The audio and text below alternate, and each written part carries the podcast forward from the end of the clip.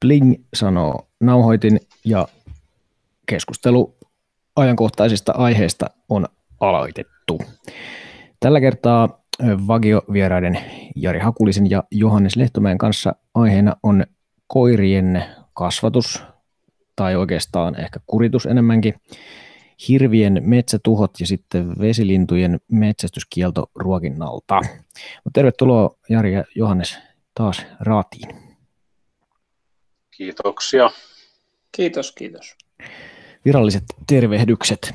Aloitetaan vaikka näistä, näistä koirahommista, ne on teille, teille tota, huomattavasti paljon tutumpia kuin minulle. Mutta tämä lähti nyt tämä aihe, tai valikoitu tähän meidän aihe palettiin nyt sitä kautta, että tästä, tästä ähm, suojelukoira keissistä, joka joku aika sitten äh, oli uutisissa, niin tuli nyt tuomiot, tai oikeastaan se ei tullut tuomioita, eli, eli noista tota, salakuvatuista videoista, joissa, joissa koiria käsiteltiin varsin kovakouraisesti, niin yksikään ei saanut rangaistusta.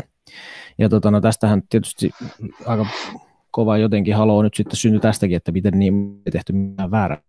On se niin kuin itsekin koirista mitään tietämättömä ja yhtäkään koiraa kouluttamattomana, niin kyllä se perin erikoiselta jotenkin näyttää, että miten se miten se koiran kouluttaminen nyt sitten noin kovaa jotenkin lyömällä voisi olla perusteltua, mutta miten, miten teillä, kun teillä nyt sitten tästä aiheesta on, on tota enemmän tietämystä, niin mikä on teidän näkemys? Miltä, miltä uutisointi näytti, miltä ne videot näytti? Miten sitä koiraa, koiraa kuuluu kouluttaa? No, tota, mitä nyt niitä salakuvattuja videoita katso, niin, niin tota, kyllähän se oli väkivaltaa.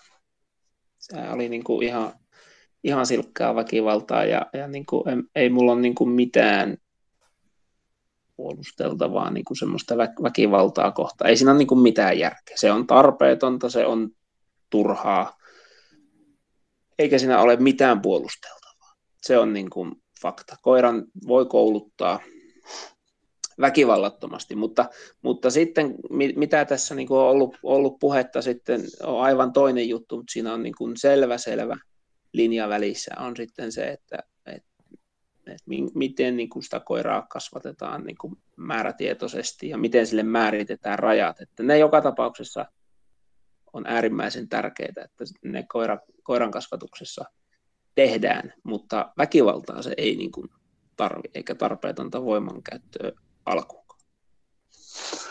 Ja minusta voisi myös niin kuin laajentaa sitä keskustelua kattamaan niin kuin kaikkia eläimiä, ei, ei pelkästään koiria, ei se, ei se väkivalta, eikä tänä, tänä päivänä niin kun, kun puhutaan siitä, että tar, tarvitaan käyttää vaikka voimaa kurissapitoon, niin, niin se voima ja väkivallan raja on, on, on kuitenkin tavallaan niin, kuin niin, niin vaikea käsittää siinä tilanteessa, kun, kun tavallaan se voimankäyttö alkaa, että et en, en myöskään niin kuin hyväksy sitä. Se menee, menee niin kuin enemmän kuin usein sitten yli, ja, ja eikä ole tarpeetonta. Kyllä se niin kuin positiivinen palkitseminen ja, ja oikealla tavalla koiran tai ylipäätään minkä tahansa eläimen käsittely, niin, niin, niin se on kuitenkin niin kuin tätä päivää ja sen olisi tietysti kuulunut ehkä olla niin kuin mennyttäkin aikaa, vaikka, vaikka aikanaan tuota, niin tämä voimankäyttö kuitenkin jopa väkivaltainen voimankäyttö hyväksyttiin ja sitä, sitä katsottiin läpi sormien. Et sekin pitää tietenkin nyt niin kuin tunnustaa, että, että si, siihen, siihen ei ole reagoitu aikanaan tarpeeksi voimakkaasti. Onko tässä vähän jotenkin yhteiskunnan muutos niin kuin just kaikkien ehkä voimankäytön ja väkivallan suhteen, että, että kyllähän sitä aikaisemmassa maailmassa on lapsiakin jopa kasvatettu aika lailla semmoisilla metodeilla, jotka nykyään nyt sitten vaikuttaa aivan kauhistuttavilta, mutta jostakin syystä eläimet nyt sitten raahaa tässä suhteessa vähän perässä. No joo, tämä on mun mielestä ihan hyvä, niin kuin, minkä mä hirveästi haluaisin edes tässä väkivallassa asua ennen, niin voisin sitten keskustella, että mitä ne mun mielestä oikeat tavat on, mutta tämä on, just, tämä on siinä mielessä hyvä vertaus, että joo, just, just näin, että onhan niitä kuulemma joskus entisaikaan niin kuin lapsiakin kuritettu. Mä nyt on sen verran nuori, että mä, mä, en, mä en ole vielä niin kuin terveisiä äitille ja isälle mua on saatettu niin kuin vitsalla uhata, mutta se on nimenomaan ollut se uhkavaikutus. Sanottu, että lähdepäs tekemään nyt Koivuniemen herra itsellesi, mutta ei ikinä mm. sitä ole kyllä niin kuin käytetty mutta sitten taas varmaan edellisessä sukupolvessa ja, ja näitä sotatraumalapsia on, on voinut tämmöistä ollakin, mutta tämä tulee justiin niin kuin perässä, että, että se on siihen samaan hössäkkään on sitten piesty vaimot, lapset ja koirat, mutta tota, niin kaikki, kaikki se on niin kuin tarpeetonta. Ja ei, mm. niin kuin mä sanoin, että siinä ei niin kuin mitään puolusteltavaa. Kyllä mäkin olen kuullut, en, en mä täysin, että käytetään jossain metästyskoirien koulutuksessakin jotain, jotain sähköpantoja, antaa tälliä, että saadaan, saadaan porovapaata tai kotieläinvapaata. En, en ymmärrä, en, enkä hyväksy. Ja myös myös kerron sen, jos kuulen semmoista. Että tota, mutta mm. eihän se tietysti tämäkään niin semmoisella paheksumalla ja semmoisella niin kuin jeesustelulla parane, että enempi pitäisi vaan pystyä puhumaan sitä, että miksi on tarpeetonta ja miksi mäkin koen, että se on niin kuin tarpeetonta. Että, että okei, jos, jos tilanne on se, että ei niin kuin olisi olemassa mitään muuta keinoa, niin niin käyttäisikö sitten semmoista, mutta kun niitä on, se on niin kuin tavallaan jo se typeryys tulee siitä, että se ei ole edes niin kuin mun mielestä missään tilanteessa se tehokkain keino. Mm. Ja todella, todella positiivinen asiahan tämä niin kuin loppujen lopuksi on, että, että tavallaan niin kuin pullahti näin voimakkaasti esiin, koska tota, mä en valitettavasti usko siihen, että, että nämä asiat on ollut tiedossa, että tällaista niin kuin väkivaltaista voimaa on käytetty eläinten tai, tai tässä tapauksessa koirien kouluttamiseen ja opastamiseen tiettyyn käyttötarkoitukseen. Ja, ja puhdas keskustelu siitä ei ole johtanut mihinkään. Nyt kun tämä nostettiin näin voimakkaasti esiin, niin mä uskon siihen, että, että ehkä niin kuin viimeisimmätkin heräsi, että, että teinkö mä varmasti nyt oikein, että onko tämä niin kuin järkevää. Joo. Ja jos siihen on tosiaan tarjolla nyt sitten niitä vaihtoehtoisia konsteja, että, että miten nyt sitten pidetään se voimakautta jämäkkyytenä tai selvästi jämäkyyden puolella, ei väkivallan puolella, ja sitten tuoritaan niitä vaihtoehtoisia parempia keinoja käyttöön, että kokeilkaa tällaisia, niin sitä kautta se varmaan nyt sitten toivottavasti lähtee parempaan suuntaan menemään. Mm, joo, kyllä se, tota, niin, ja tosiaan niin kuin vielä, vielä se voimankäyttö, niin tosiaan se, että mihin, mihin semmoinen niin voimankäyttö rajata, että kyllähän se joutui joskus niin kuin koiraa pitelemään ja näin, mutta sanotaan, että semmoinen niin kuin kivun tuottaminen, niin siinähän se raja menee ja kyllä ne niin kuin, kyllä siinä niin kuin paljon on sitä samankaltaisuutta kuitenkin niin kuin siihen lapsen kasvatukseen. Että... Se mulle tulee mieleen tässä kyllä itsekin, kun mietin, että, että jos se mm. raja menee siinä kivun tuottamisessa ja välillä on niin kuin parempikin pitää kiinni, niin kyllä tulee ehkä tästä ihan lähi, lähipiiristäkin mieleen sellaisia tilanteita, jossa, jossa näin on täytynyt toimia. Niin. Et toki, toki tietysti, niin kuin, jos, jos ajatellaan semmoista niin kuin koiran, ja tuo niin kuin Jari sanoi alkuun, että tämä nyt voi niin kuin laajentaa muihinkin kuin vain koiriin mutta niin kuin, että jokaisella eläimellä on yksi semmoista lajityypillistä käpälöintiä ja, ja koskemista. Ja jos sä nyt niin kuin katsot vaikka, miten koiratkin lapi, lajityypillisesti joku emo vaikka komentaa pentujaan, niin onhan se erityylistä kuin mitä sitten, sitten tota, ihmisäiti lapsiaan. Mm. Ja siinä mielessä se ei välttämättä ole se, voi ihan niin kuin rinnastaa, että just samalla no joo.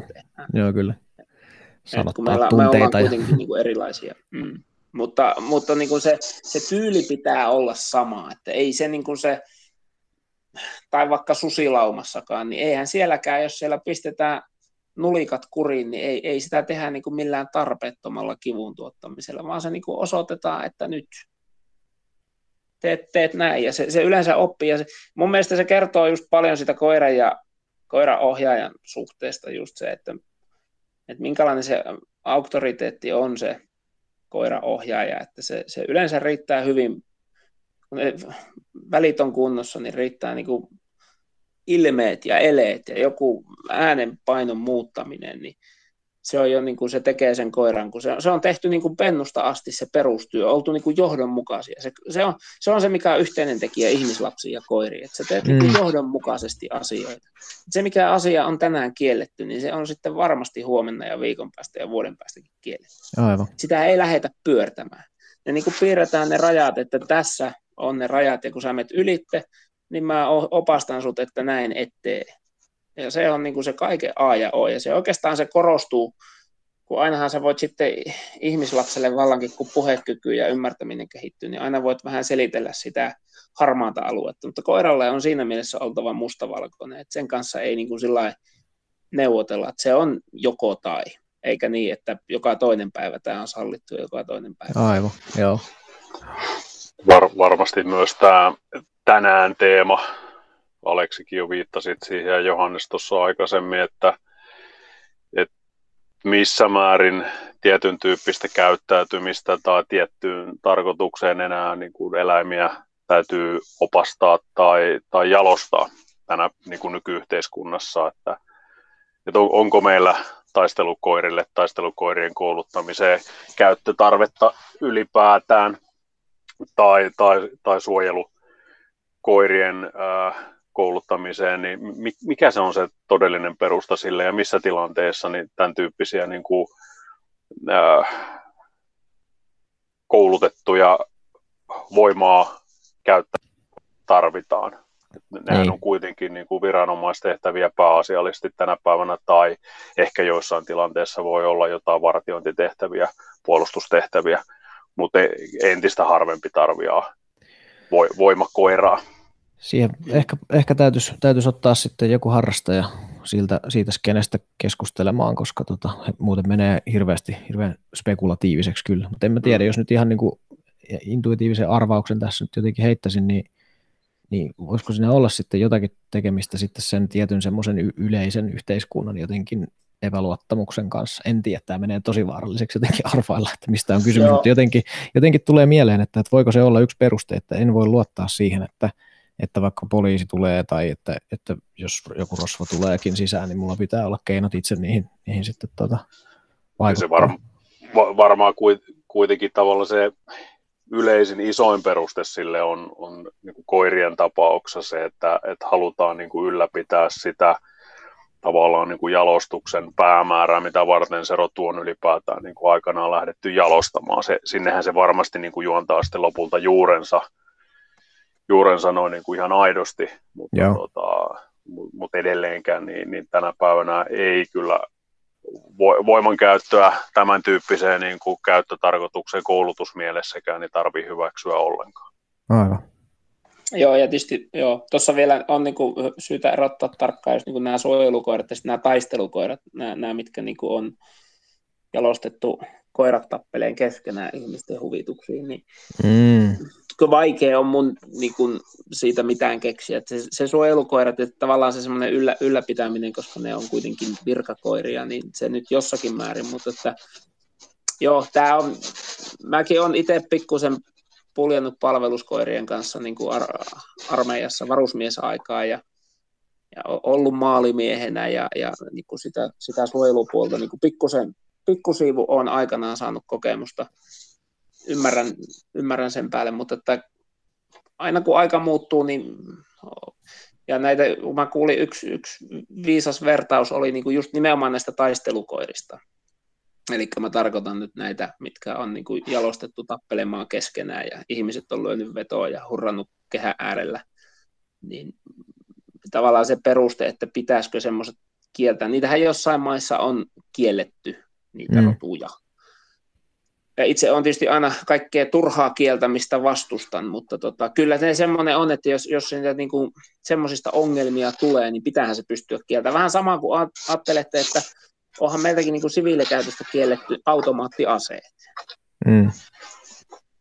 Että voidaan niin kuin joku osa-alue rajata pois, että niin miksei, kyllä siitä varmaan on niin kuin syytä keskustella, jos semmoista ei niin kuin osata käyttää, mutta eihän se nyt tavallaan, nythän oli ihmisten ty, ty, typeryyksistä ja kyse tässä ja, ja, ja se nyt on varmaan selvää, että me ainakin tuomitaan semmoinen. No, siihen, siihen nyt sitten päädytään, että voimaa jossain tilanteessa pitää pystyä käyttämään, mutta tätä väkivaltaa tässä koulutuksessa emme, emme hyväksy. Tota, siirrytäänkö seuraavaan aihepiiriin, josta tota, Johannes kävit kuuntelemassa ihan seminaarin tässä ja oli kuulemma hyvä. Eli, eli tota, hirvien aiheuttamat tuhot erityisesti metsätaloudelle tai ihan haitta, kumpaa nyt sitten tässä käytettäisikään, mutta, mutta siihen ehkä alustukseksi niin aika paljon siitä kyllä kuulee tässä kun itsekin aloittavana metsästäjänä nyt sitten juttuja ja uutisointia lähtin seuraamaan, niin kyllä se aika, aika paljon nousee esille, että, että nimenomaan hirvieläimistä puhutaan hirveän haittakeskeisesti. Tai puhutaan semmoisesta jotenkin tuhoeläimestä tai ongelmista. Ja se on tietysti, kun samaan aikaan itsekin aloittaessa lähden tarkastelemaan aika pitkälti arvon kautta, että mitä hienoa ja minkälaista kokemuksellista ja, ja tota, mitä luontoarvoja näihin isoihin eläimiin nyt niin kuin sisältyy, niin siinä vähän tuntuu ristiriitaiselta. Mutta kerro, kerro vaikka Johannes nyt ensi alkuun, että minkä tyyppinen tämä, tämä tota seminaari oli ja mitä sieltä opit? No joo, se oli tämmöinen tosiaan webinaari tässä ihan, oliko, oliko viime viikolla, kävin, kävin ilmoittaudu ja kävin kuuntelemaan, siis osin tietenkin niin töiden puolesta, mä työskentelen metsäalalla ja, ja, ja siellähän sitä le- levyä on niin kuin vingutettu, taikka jossain määrin se on mun mielestä se on, se on jännästi sillä niin kuin kiihtynyt se keskustelu on, on niin kuin kiihtynyt niistä, ja nimenomaan hirvituhoista. Nythän tämäkin on, että on, on hirvi eläintuhoja ja sitten hirvituhoja.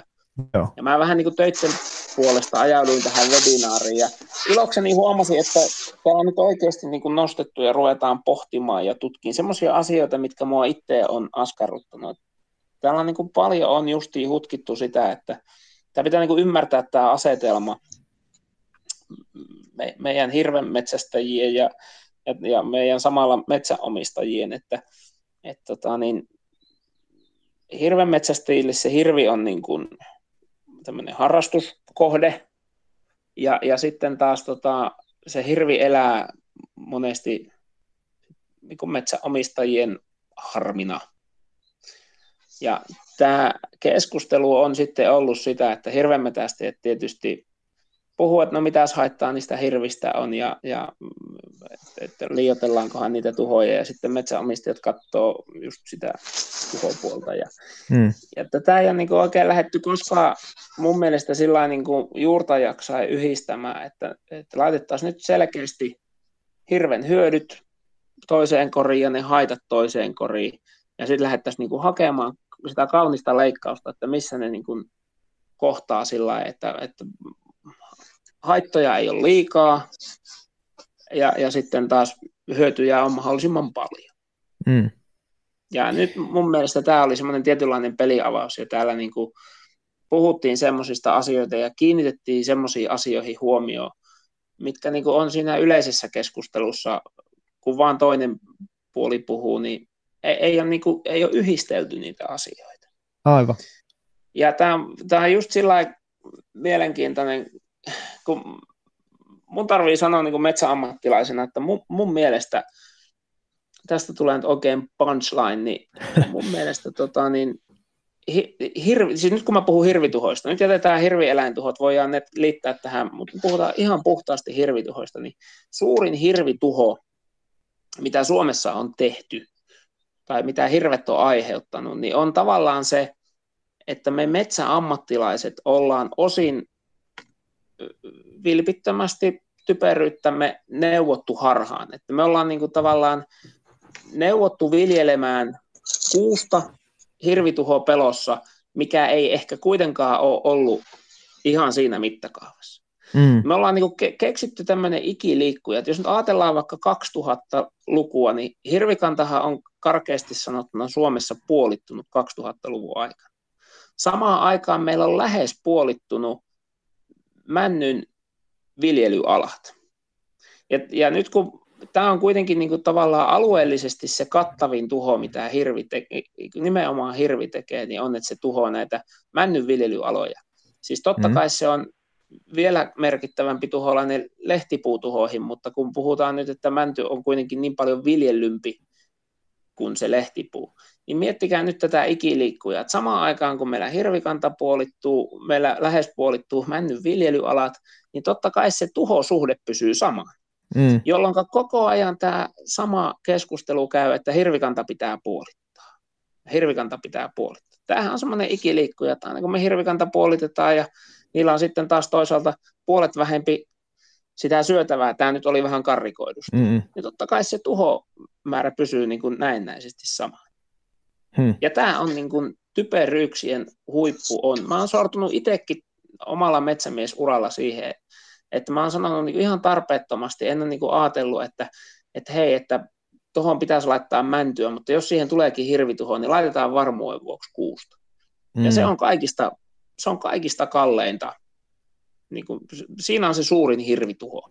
Me tullaan saamaan niin kuin valtavat metsätaloustappiot sillä, että me on viljelty kuusta liikaa ja väärille paikoille.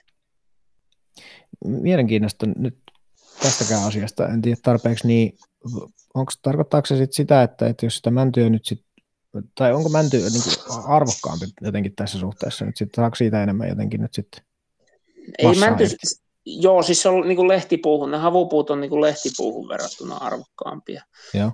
Jo, jo, tällä hetkellä kuusi on arvokkaampi tukkina ja, ja kuituna kuin mänty, mutta ei niinkään se se arvo, mutta se, että se pitää niin kuin ymmärtää, että on olemassa niin kuin männylle sopivia kasvupaikkoja ja kuuselle sopivia kasvupaikkoja. Aivan, joo joo. Ja se männy ja kuusen oleellinen ero on se, että se mänty on niin kuin tuhoherkempi.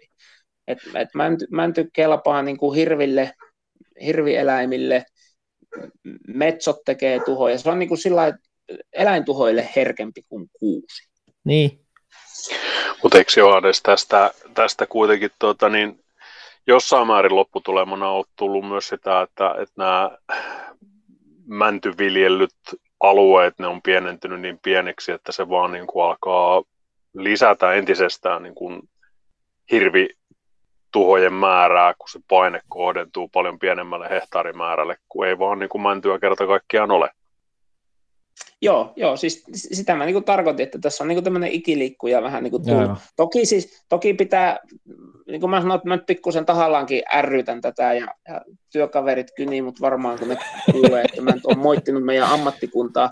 Siis totta kai tässä nyt on selityksenä myös se, että, että paljon on hakattu niitä semmoisia rehevämpiä ja kuusivoittoisia, ja sitä kautta on viljelty vähempi mäntyä. Mutta joka, joka tapauksessa mä olen aivan varma tästä, että tota, niin, tässä on niin kuin, ei pelkästään, koska onhan se nyt jokainenhan meistä nyt pystyy sen järjellä päättelemään, että jos, jos hirvillä on tasan sama määrä ravintoa 20 vuotta sitten kuin nyt ja hirvikanta on puolittunut, niin eihän se millään se puolta pienempi hirvimäärä voi samaa vertaa tehdä tuhoa kuin puolta suurempi, mm. jos ravintoresurssi on sama. Mutta kun tässä on nyt sitä, sitä että tota, niin se ravintoresurssi on jossain määrin pienentynyt. Plus sitten toinen merkittävä juttu, että hirvet saa jossain määrin osakseen semmoista kohtuutonta niin kuin näiden muiden hirvieläinten, tosi huonosti vielä tietää niin kuin tätä tämmöistä hirvieläinten yhteisvaikutusta. Ja nyt ollaan puhuttu täälläkin esimerkiksi valkohäntäpeuran niin kuin kohtuuttomista kannoista jollain mm. alueella. Niin onhan se selvää, että siellä on semmoisia niin kuumia pisteitä, missä nämä hirvieläinten yhteisvaikutukset on aivan kohtuuttomia. Ei sitä voi niin kuin sivuuttaa. Ja kyllä siitä, siitä pitää niin kuin metsästäjienkin kantaa vastuu niitä, niitä metsäomistajia kohtaan, että, se, että siellä niin kuin autetaan siellä hädässä. Mutta tämä, että tämä niin kuin tavallaan yleistetään, että tämä on ympäri Suomen tämä juttu, koska fakta on se, että meillä on kuitenkin niin kuin, meillä on aika isoja alueita, missä niin kuin hirven metsästys, jo voidaan sanoa, että no voi siellä hirveä metsästää, mutta jos vaikka otetaan näkymää tuonne 10-20 vuoden päähän, että mä luulen, että ruvetaan puhumaan niin kuin riistataloudesta, jos ei nyt metsätalouden rinnalla, niin kuitenkin myös, että se voi olla taloutta myös niin kuin se, ne riistavarat oikeasti, vaikka metsäomistajia. Jep. Ei kukaan maksa hirven metsästyksestä, jos hirvikanta on jotain kolme hirveä tuhannella hehtaaria. Ihan oikeasti. Mm. Ja, ja tämä tämmöinen tasapaino pitää joskus oppia löytämään ja se arvo pitää oppia tunnustamaan. Ja, ja sitten tämä, mihin tämä lopulta kiteytyy, on se, että jossain määrin eri ihmiset saa siitä hirvestä hyötyä, kun ketkä kokee siitä tappioa. Ja eihän se missään nimessä ole reilua, että se näin on. Mutta meillä on olemassa yksi niin kun helkkari hyvä väline, millä me voidaan tasata tätä eroa, ja se on raha. Hmm. Ja sitä pitää oppia käyttämään tässä niin kuin että tämä tasoitetaan. Nythän esimerkiksi menee niin, että näistä nämä metsätuhot, mitä metsäomistajille kohistuu, niin nehän korvataan täysimääräisesti hirvien kaatolupamaksuista. Mm. Mutta se järjestelmä ei ole hyvä. Se on niin kuin sinne päin, mutta se ei ole hyvä. Et esimerkiksi viime vuonna, nyt sitten taas tulee hirvi eläin, kaatolupamaksuista kertyi joku 5 miljoonaa euroa. Ja metsätaloudelle korvattiin vahinkoja 1,3 miljoonaa euroa. No tämä mm. on nyt sitten se yksi levy, mitä metästäjät vinguttaa, että no niin, että hei, että ei hirviä voi olla liikaa, että kun kaatolupamaksuista tulee niin kuin nelinkertainen hinta, mitä sitten aiheutuu tuhoja.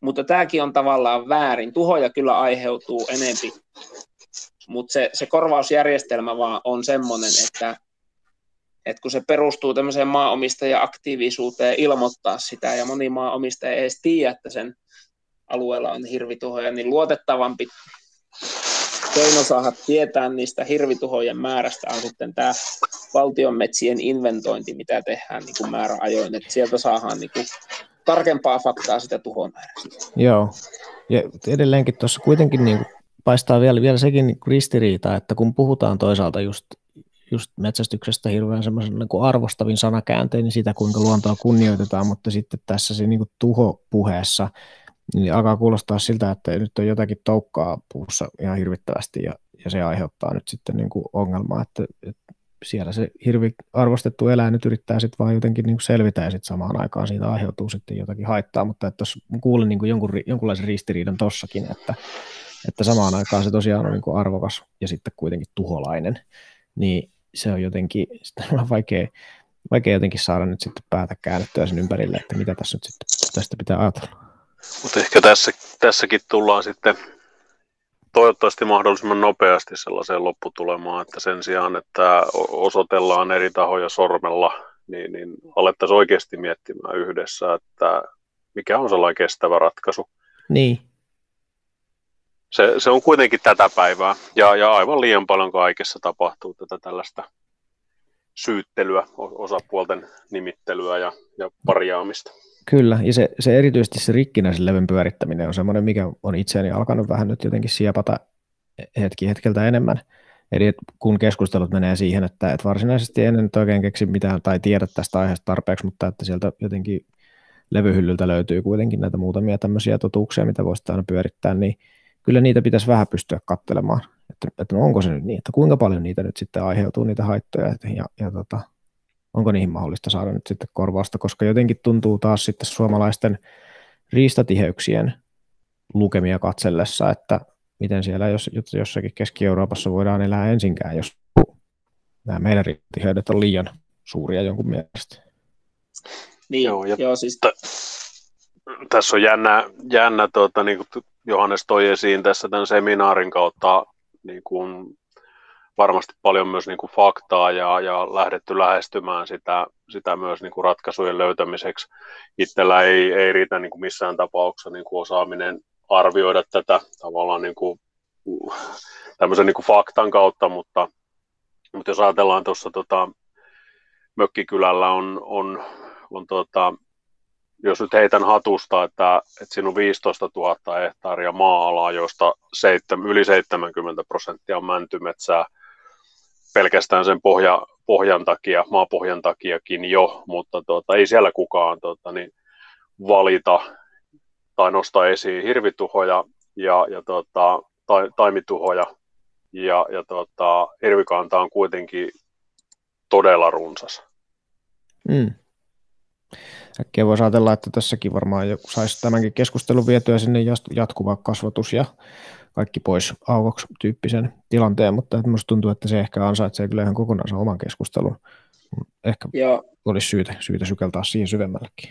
Joo, joo se tota, niin, kyllä, kyllä sinnekin, sinnekin varmaan yhtäläisyydet sitten keksii, kelle se on intohimo, mutta, mutta se tosiaan mun mielestä, että kun näitä voidaan kuitenkin niin kuin arvottaa, ja, ja täytyy muistaa se, että just hirvi, hirvi eläinvahingot esimerkiksi liikenteessä ja näin, mutta aivan liian vähän mä, mun korviin kantautuu, niin kuin, että mietittäisiin, että miten niitä hirvituhoja siellä mettässä voidaan estää, tai miten niitä hirvituhoja siellä, siellä maantiellä voidaan estää, kun aina tulee se, että kaikissa tulee niin kuin se ekana, että tehokkain tapa on, on hirvikannan säätely.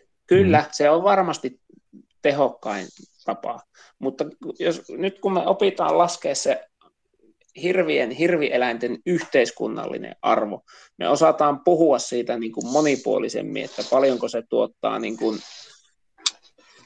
mit, miten paljon se niin kuin tuottaa sitä, sitä hyötyä. Kun on niin kuin, mitä hirvenmetsästyspäivä, se on 21 euroa laskettu suunnilleen, että hirvenmetsästäjä käyttää per hirvenmetsästyspäivä rahaa siihen harrastukseen. Se menee se raha jollekin. Se voi jokainen laskea, niin se on, se on aika se on aika julmetu iso. Ne on niin kuin, ne semmoiset jalostukselliset hyödyt, että jos hirve, hirvieläinten liha-arvo on joku 5-60 miljoonaa niin sitten kun lähdetään miettimään näitä, näitä tota niin, niin kuin jalost, jalostettuja arvoja, just paljonko metästäjät käyttää rahaa, siitä tulee aika iso potti. Ja mm. sitten kun tulee toisessa toisessa vaassa on sitten ne metsäomistajille aiheutetut hirvituhot, sitten on ne, kun peltiä menee ruttuu, valitettavasti kuolee ihmisiäkin, nekin pitäisi osata arvottaa. Maatiloillekin, niin kuin peltoviljelyllekin aiheutuu vahinko, mutta kun oikein rationaalisesti ruvetaan näitä laittamaan mm. puntariin, niin kyllä me se löydetään, että nämä aiheuttaa tämän verran ja nämä tuottaa tämän verran. Ja nyt nämä pitäisi tasata, että ne, ketkä kokee, kokee haittaa, niin niille annetaan rahaa, ja ne, ketkä kokee hyötyä, niin ne antaa sitä rahaa. Mm. Sitten tulee vielä tämmöiset niin ekologiset vaikutukset, miten hirvieläimet vaikuttaa luonnon monimuotoisuuteen. No siinäkin nyt tulee taas tämä, että, että siinä niin korostuu tämä vaikka meidän metsäammattilaisten puhuminen, että kun puhutaan, että koivua ei voi mukaan viljellä, kun tulee hirvituhoja. Mä lupaan, että koivua voi viljellä niin paljon kuin koivua vaan halutaan viljellä, mutta meidän pitää oppia ne paikat, että missä se koivu saa niin kuin hirviltä vapaasti kasvaa. Et eihän ole järkeä viestää koivua sinne, missä tiedetään, että on ne kylän kovimmat hirvitalvilaitumet tai että missä loppusyksynä on hirviä kaikista eniten. Ei sinne Joo. kannata mennä rauduskoivua istuttaa, mutta tuohon meidän, mistä näkyy makuuhuoneen ikkunasta tuohon pellon taakse, niin siihen voi istuttaa koivua, kun jos mä koirat rupeaa tarhassa haukkua, että sillä on hirvi, niin mä läpsyttään käsiä, niin se loppuu se koivun syö. Aivan. Ja tuossa päästään siihen yhteistyöhön myöskin, että, että sittenhän siinä päästään nyt sitten niiden hirvimiesten ammattitaitoa tai hirvimetsästäjän ammattitaitoa käyttämään hyödyksi, että ne pystyy kertomaan, että jos se nyt sitten onkin niin, että, että se metsäomistaja ei itse ole siinä porukassa, niin sieltähän sitä tietoa saa, että voikohan tähän, minkälaista liikennettä täällä tällä alueella on havaittu. Niin, Kyllä, joo, ja, ja tämä oli niin kuin, hei, hieno siellä webinaarissakin, mäkin oikein rohkenin kysyä loppuun, että, että me tarvittaisiin semmoisia, niin kuin, me metsäammattilaiset tarvittaisiin semmoisia niin kuin lämpökarttoja, että missä, missä niin. se todennäköisesti se hirvituho tapahtuu. Hmm. Ja oli kiva kuulla, että kyllä, kyllä sitä oli niin kuin tutkijatkin pohtinut ja ne yrittää päästä siihen kiinni. Koska kyllähän niin kuin mun mielestä nykytekniikalla ja tällä tuhohistorialla niin pystytään aika, aika tarkkaan niin kuin paikkakuntakohtaisesti näyttämään kartalla, että tuolla hirvituhoriski on niin kuin violettia ja tuolla mm. punaista. Ja, ja sitten sen mukaan voidaan sitten tehdä sitä metäomistajillekin sitä neuvontaa, että hei, kyllä sä voit tuohon istuttaa koivuakin, jos sä haluat. Että ei niin ole just. pakko laittaa kuusta sen hirven takia. Ja samalla sitten, kun me lisätään lehtipuuviljelyä ja lisätään männynviljelyä oikealle paikalle, niin se on myös sitten se luonnon monimuotoisuus kiittää siitä, vaikka, vaikka tietenkin puupeltoja tehdäänkin, mutta se on taas toinen keskustelu. Kyllä, se riist, riistan, riistametsän hoito sitten ihan omana aiheena. Haluatko Jari vielä lisätä tähän aiheeseen vielä loppukaneetin vai siirrymmekö kohta, kohta tuonne tuota, Sorsalammille? No ennen kuin siirrytään Sorsalammille, niin, niin tota, Johannekselle vielä kysymys, että, että tuliko esiin sellaista asiaa, että kuitenkin, että niin kuin informaatio meillä olisi jo riittävästi, että nyt on aika tehdä toimenpiteitä? No siis, onko meillä riittävästi informaatio? Joo, kyllä meillä varmaan on, siis informaation yhdistäminen on varmaan yksi ongelma, mutta on siellä semmoisia mustia aukkoja vielä informaatiossakin, mutta kyllä selvästi niin kuin tuo, tuo webinaari oli, siellä oli ministeri Leppäkin puhumassa, niin mulle jäi semmoinen hyvä fiilis, että nyt, nyt tämä pikkuhiljaa se rikkinäinen levy, sillä nakataan kuikkaa ja ruvetaan niin etenee asioissa eteenpäin. Että siellä nyt semmoiset tyypit, tyypit ja tutkijat tarttuu nyt tähän aiheeseen, että nyt lähdetään oikeasti hakemaan niin kuin ratkaisuja, eikä vaan niin kuin soiteta sitä vanhaa levyä. Erittäin hyvä kuulla. Hyvä näin. Terveisiä sinne sitten viranomaisillekin, että hyvää, hyvää työt, vakuuttava seminaari selvästi, jos näin on näin hyviä, hyviä tota kommentteja tästä kuitenkin kirpoa. Yksi tykkäsi. se, se, riittää. Se riittää, sekin on enemmän kuin monessa aiheessa. Tota, eteenpäin kohti, kohti sorsastusta. Ja nythän tosiaan nyt on toimiin on ryhdytty sielläkin puolella, mutta että tällä kertaa nyt sitten niiden, vähän nyt niiden kieltojen kautta. Eli, eli tässä on nyt esitetty ja ilmeisesti voimaan tulossa kielto metsästää sorsia ruokinnalta. Eli jos tätä kuuntelee joku sellainen, joka ei ole aiheessa kovin syvällä, niin kyseessä on aika pitkälti sellainen niin kuin houkutteluruokinta, eli korjatkaa jos on väärässä, mutta että semmoista ikään kuin kantaa ylläpitävää vaikutusta esimerkiksi semmoisella viljaruokinnalla, jota sitten isot määrät johonkin lampeen laitetaan, niin sellaista vaikutusta ei juurikaan ole, mutta se kyllä houkuttelee niitä, niitä tota, sorsalintuja sinne sitten, sitten tota metsästettäväksi.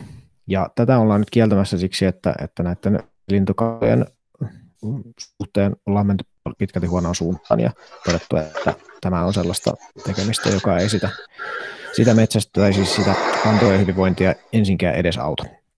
Tota, mitä, mikä oli teidän reaktio tähän, tähän uutiseen? Ensireaktio oli oli, että mitä nyt taas.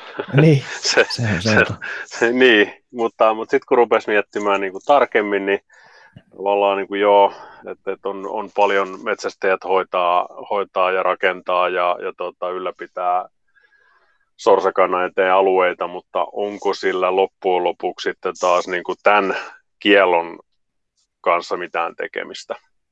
Että tämähän on kuitenkin tietyllä tavalla niin kuin muuttoaikaan lau, laumojen houkuttelua myös pelloille, mutta, mutta sitten, kysyn, kysyn saman kysymyksen heti perään, että, että no mitä sitten, kun siellä on niitä, niitä tota, niin, niin, niin, äh, keinotekoisia houkutteita, ankankuvia pellolla, jolla, jolla houkutellaan niitä hyöpymispaikoille laskeutumaan tai, tai, tai mitä tahansa tällaista keinotekoista houkutetta, tai sitten tämä, tämä tavallaan niin kuin, kesintyminen, jota aiheuttaa myös sitten niin kuin muu ruokinta, ei pelkästään metsästäjien houkutteluruokinta, kuten esimerkiksi mökkiläiset, tai otan tästä kotipaikkakunnalta Vesijärven, pikkuvesijärven, jossa tuota, niin, mummot ja ihmiset kantaa pullaa sinne kilotolkulla joka päivä ja, ja kesyttää niitä, niitä mm. tuota, sorsia ja, ja sitä kautta tavallaan niin kuin tehdään siitä tottunut ja oppinut, että ei, ei, ei tavallaan niin kuin edes älyä enää pelätä ihmistä. Et, et mikä tässä on tavallaan niin kuin sit loppujen lopuksi se vaikutus, niin, niin tota, mä en usko siihen, että, että tavallaan niin kuin muuttoaikainen ruokinnan kieltäminen, houkutteluruokinta, niin, niin muuttaisi tota, tätä tilannetta suuntaan tai toiseen. Liian Mitä pieni jo? asia. Mitä Johannes? No tota, joo, mä, mullakin oli se ensireaktio oli, oli että ei, ja niin kuin olen, olen sanonut, ja se mun per, periaate, että kaikki tarpeeton kieltäminen on turhaa. Mutta sitten kun tätä oikein rupesi sillä niin kuin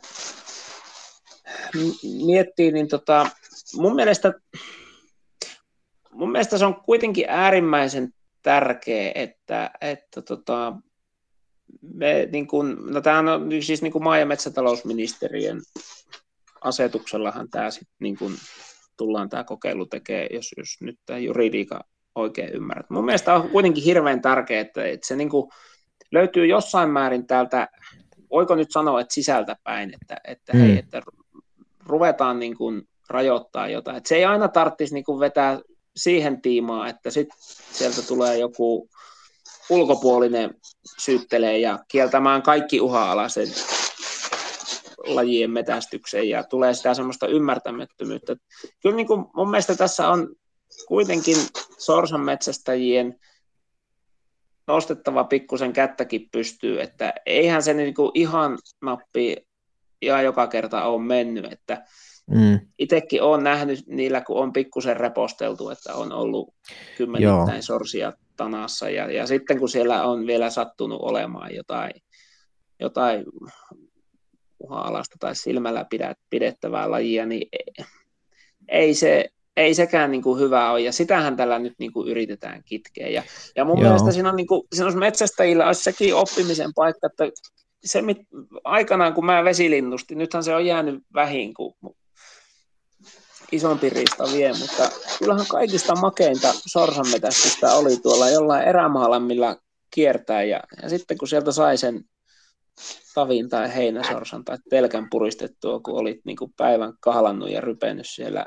siellä, niin eihän sen mahtavampaa voi olla. Että onko se mm. sitten oikeasti se, kun on taivas pimeänä vesilintuja, niin mä, mä, mä, mä niin suhtaudun ristiriitaisesti sillä mutta kyllä nyt mitä enempi olen pohtinut, niin mä oon tullut siihen tulokseen, että kyllä tämä niin tarpeen on. Ja, ja oikeasti niin tämä on myös herätys, että hei, että vesilinnut, ne, ne voi huonommin. Et meidän on sinne, eihän tämä juurisyyhä ei missään nimessä ole metästys, se on mm. niin kuin kaikki, ja kaikki sen tunnustaakin, mutta niihin eliolosuhteisiin on jotain tehtävä, ja, ja tota, tämä on myös semmoinen huomion kiinnitys siihen, että hei, että niin kuin kauraa kippaamalla, ohraa kippaamalla ei vesilinnut ei, ei elvy, että nyt ruvetaan tekemään jotain oikeasti muuta. Ja, ja tosiaan se se arvostuskin tulee, ei se tule sen määrän kautta, vaan se tulee sen elämyksellisen metästyksen kautta. Ja, ja ihan oikeasti, onko se välttämättä elämyksellisintä siitä viljakasalta pommittaa vaan iso määrä? Joo, olisiko tässäkin taas esimerkki siitä, että, että kyllä niitä ylilyöntejä on, tai semmoisia tapoja, joissa tosiaan nyt sitten haetaan kyllä todellakin sitä määrää, ei ollenkaan elämystä. Kyllä itsekin olen jotakin semmoisia semmoisia kuvia jossakin nähnyt, eli, eli joku tämmöinen ikään kuin, niin kuin että helppo, helppo uskoa, että, että jotakin tämmöistä on nyt niin tapahtumassa. Sitten ihan sama, sama fiilis itsellekin siitä heräsi, että, että jaha, että kielletään taas kaikki, ja mitäköhän tämä sitten vaikuttaa siihen vaikkapa maanomistajien haluun sitten tota, ylläpitää vaikka kosteikkoja, mutta sitten siinä tulee just se ristiriita itselläkin tulee sit siitä, että, että, että jos se ainoa motivaatio ylläpitää kosteikkoa on se, että sieltä saa ampua 200 sorsaa, niin ei sitä ainakin aika, ainakaan kyllä niin kuin luonnonsuojeluksi voisi sitten kutsua, vaikka se kuinka olisi se kosteikon ylläpitäminen niin kuin hyvällä pohjalla.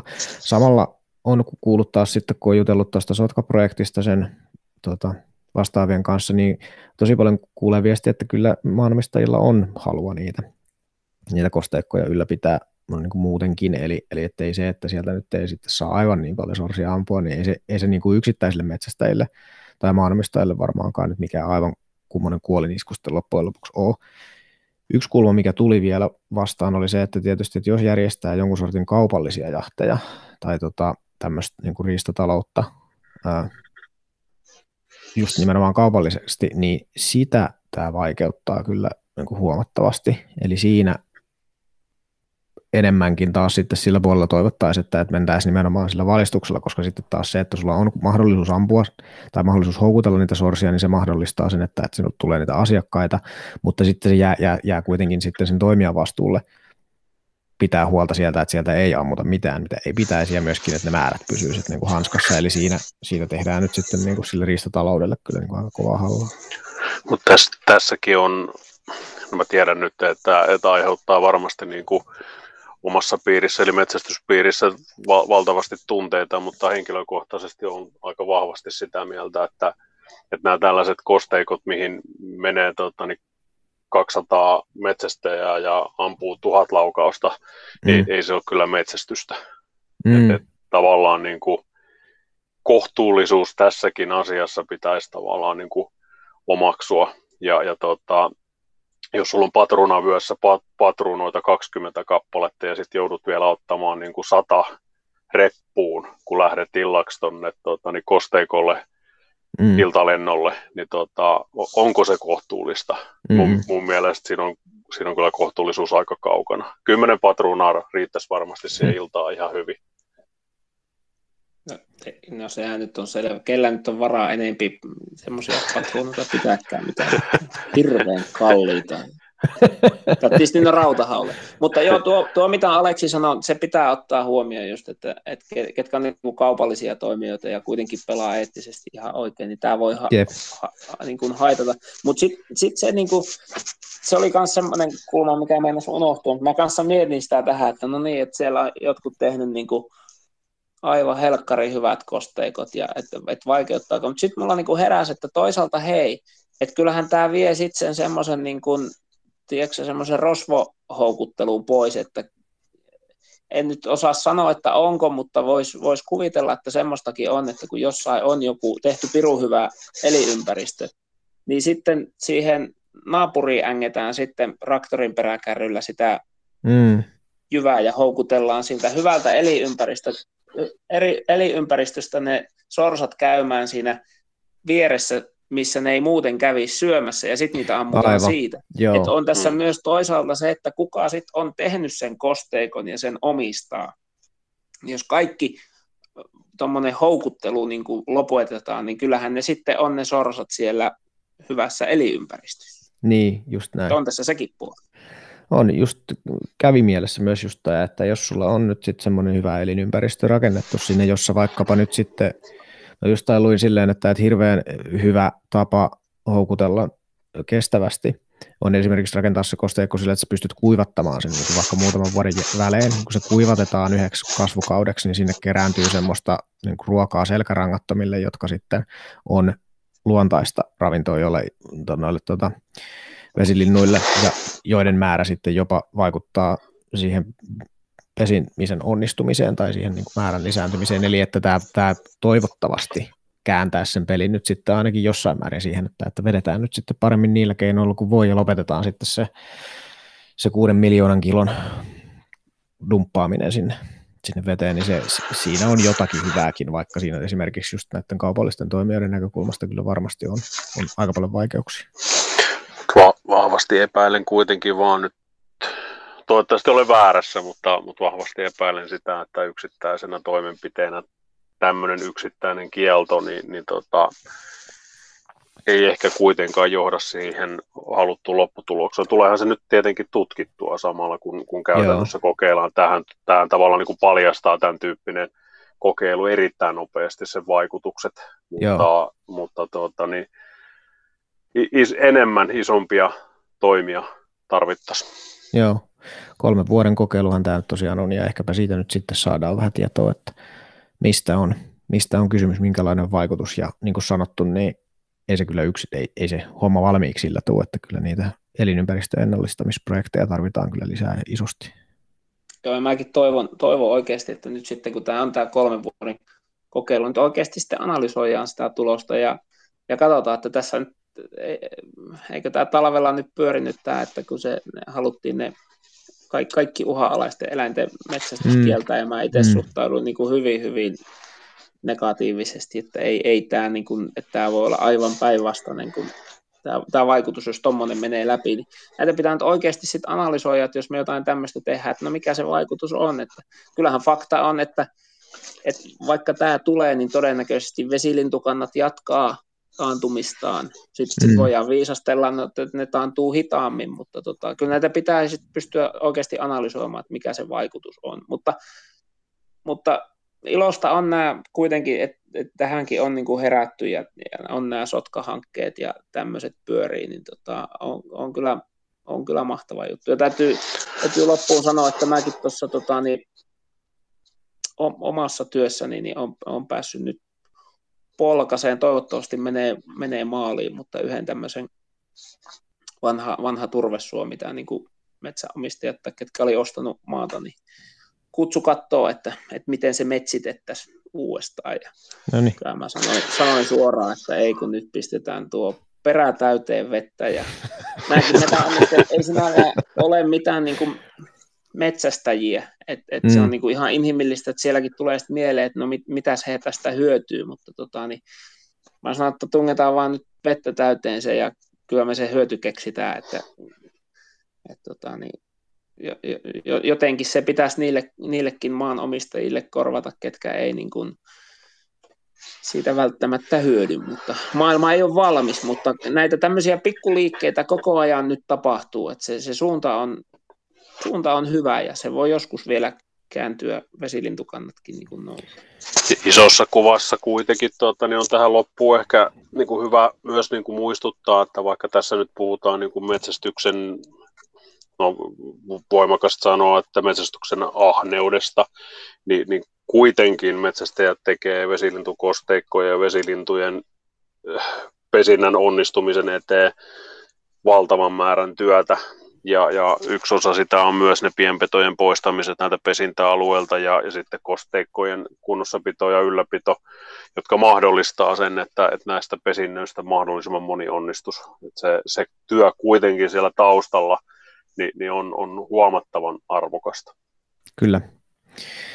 Tässä oli monta hyvää, monta hyvää aihetta ja monta hyvää, hyvää uutta, uutta tietoa ja tiedon jyvää, jyvää ja, ja tota, ruokintajyvää itsellenikin pohdittavaksi. Kiitoksia taas tästä keskustelusta ja katsotaanpa taas sitten, että mitä, mitä maailma meille heittää ajankohtais katsastettavaksi sitten seuraavalla kerralla. Kiitoksia. Ei ihan Kiitos. päästy puoleen tuntiin. päästiin, päästiin mielestäni aika, aika paljon ylikin. Joo, kiitos, kiitos. Heti tämän jakson nauhoittamisen jälkeen Metsästäjäliitto julkaisi kannanoton tähän vesilintu metsästyskieltoon ruokinnoilta. Ja se on otsikoitu niin, että Metsästäjäliitto esittää saaliskiintiöitä taantuville vesilinnoille ruokintakielon sijasta. Tämä artikkeli on aika hyvä kuvaus vaihtoehdosta, että miten tätä voisi mahdollisesti lähestyä ilman kieltoa ja siten, että, että tässä olisi mahdollista rakentaa ikään kuin sisältäpäin tulevaa valvontaa ulkoisen kontrollin sijasta. Käy tsekkaamassa tämäkin artikkeli tähän aiheeseen liittyen. Se löytyy tuosta show notesista, eli tämän podcastin kuvaustekstien joukosta.